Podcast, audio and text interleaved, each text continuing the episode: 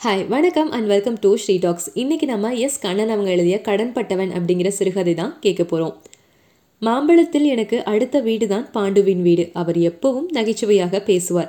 பேசி கொண்டிருக்கும் போதே ஸ்பான்டேனியஸாக ஜோக் அடித்து கொண்டே இருப்பார்.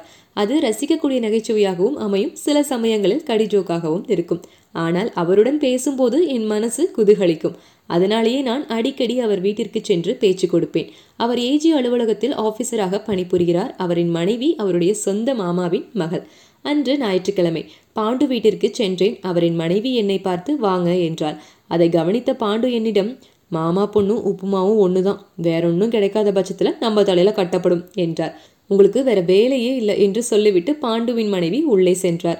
பாண்டு தொடர்ந்து உனக்கு தெரியுமா? கடவுளும் மனைவியும் ஒன்று தான் நம்ம சொல்றது எல்லாமே கேட்டுக்குவாங்க. ஆனால் செய்யறது மட்டும் அவங்க இஷ்டத்துக்கு செய்வாங்க என்றார். அவர் மனைவி எனக்கு காஃபி கொண்டு வந்தாள். பாண்டு என்னிடம் காஃபிக்கும் டீக்கும் என்ன வித்தியாசம் சொல்லு?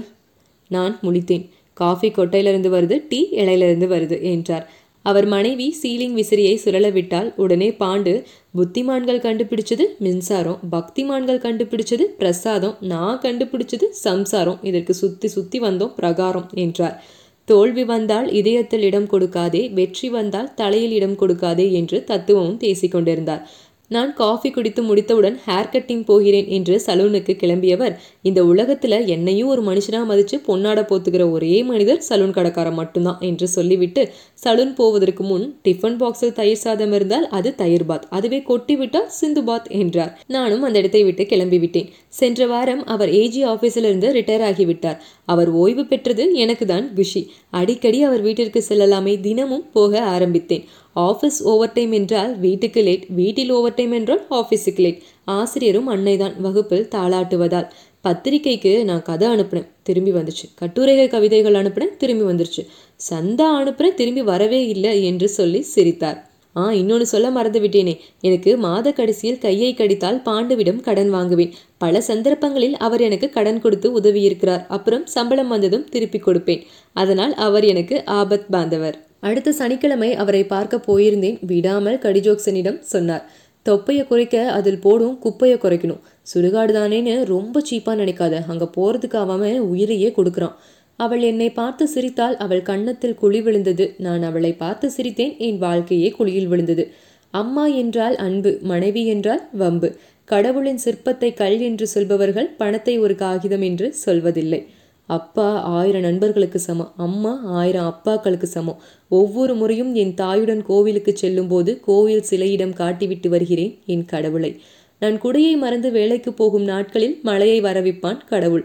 தாயிற் சிறந்த கோயிலும் இல்லை என்று தன் பிள்ளைக்கு சொல்லிக் கொடுக்கும் தாய் கட்டிய கணவனுக்கு அதை சொல்வதில்லையே ஏன்? அன்னைக்கு அவர் பயங்கர ஃபார்மல் இருந்தார். என்னை அவர் வீட்டிலேயே சாப்பிடச் சொன்னார். தொடர்ந்து கடிஜோக்ஸ் அவரை சொல்லிக் கொண்டிருந்தார். உலகத்தில் தலை சிறந்த ஜோடி செருப்பு. குடும்பத்தில் குதிரைக்கு பிடித்தவர் கொள்ளு தாத்தா. தாலி கட்டின நாடு இத்தாலி.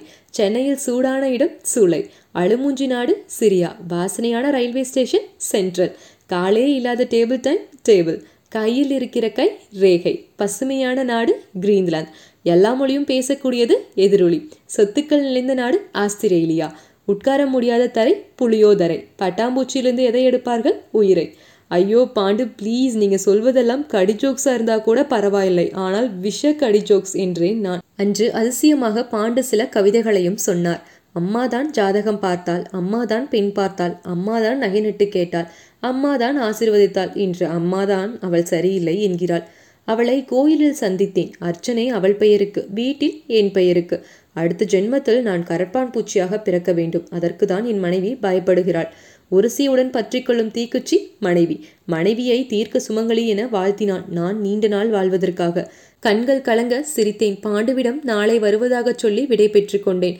மறுநாள் ஞாயிறு காலை பாண்டுவின் மனைவி எனக்கு ஃபோன் செய்து பதட்டத்துடன் கண்ணன் சார் அவருக்கு மார்பு வலிக்கிறது என்கிறார். எனக்கு ரொம்ப பயமா இருக்குது சித்த வாங்கலேன் என்றாள்.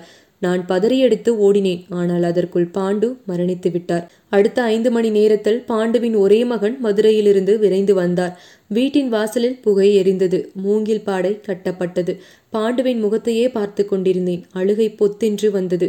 நேற்று இதனால்தான் என்னிடம் கொட்டி தீர்த்தாரா? நேற்று சிரிக்க சிரிக்க பேசியவர் இன்று நிரந்தர மௌனமாகிவிட்டாரே. அது எப்படி? ச இவ்வளவுதான் வாழ்க்கையா? எனக்கு எல்லாமே வெறுத்து போயிற்று. பதிமூன்றாம் நாள் காரியம் முடிந்தது. நான் பாண்டு மகனிடம் சென்று மெதுவான குரலில் அப்பாவிடம் போன வாரம் இரண்டாயிரம் ரூபாய் கடன் வாங்கினேன். அதை இப்போது தங்களிடம் தந்து விடுகிறேன் என்று பணத்தை எடுத்தேன். அப்பாவே இல்லை என்றாகிவிட்டது. என்னிடம் கொடுக்காதீர்கள்.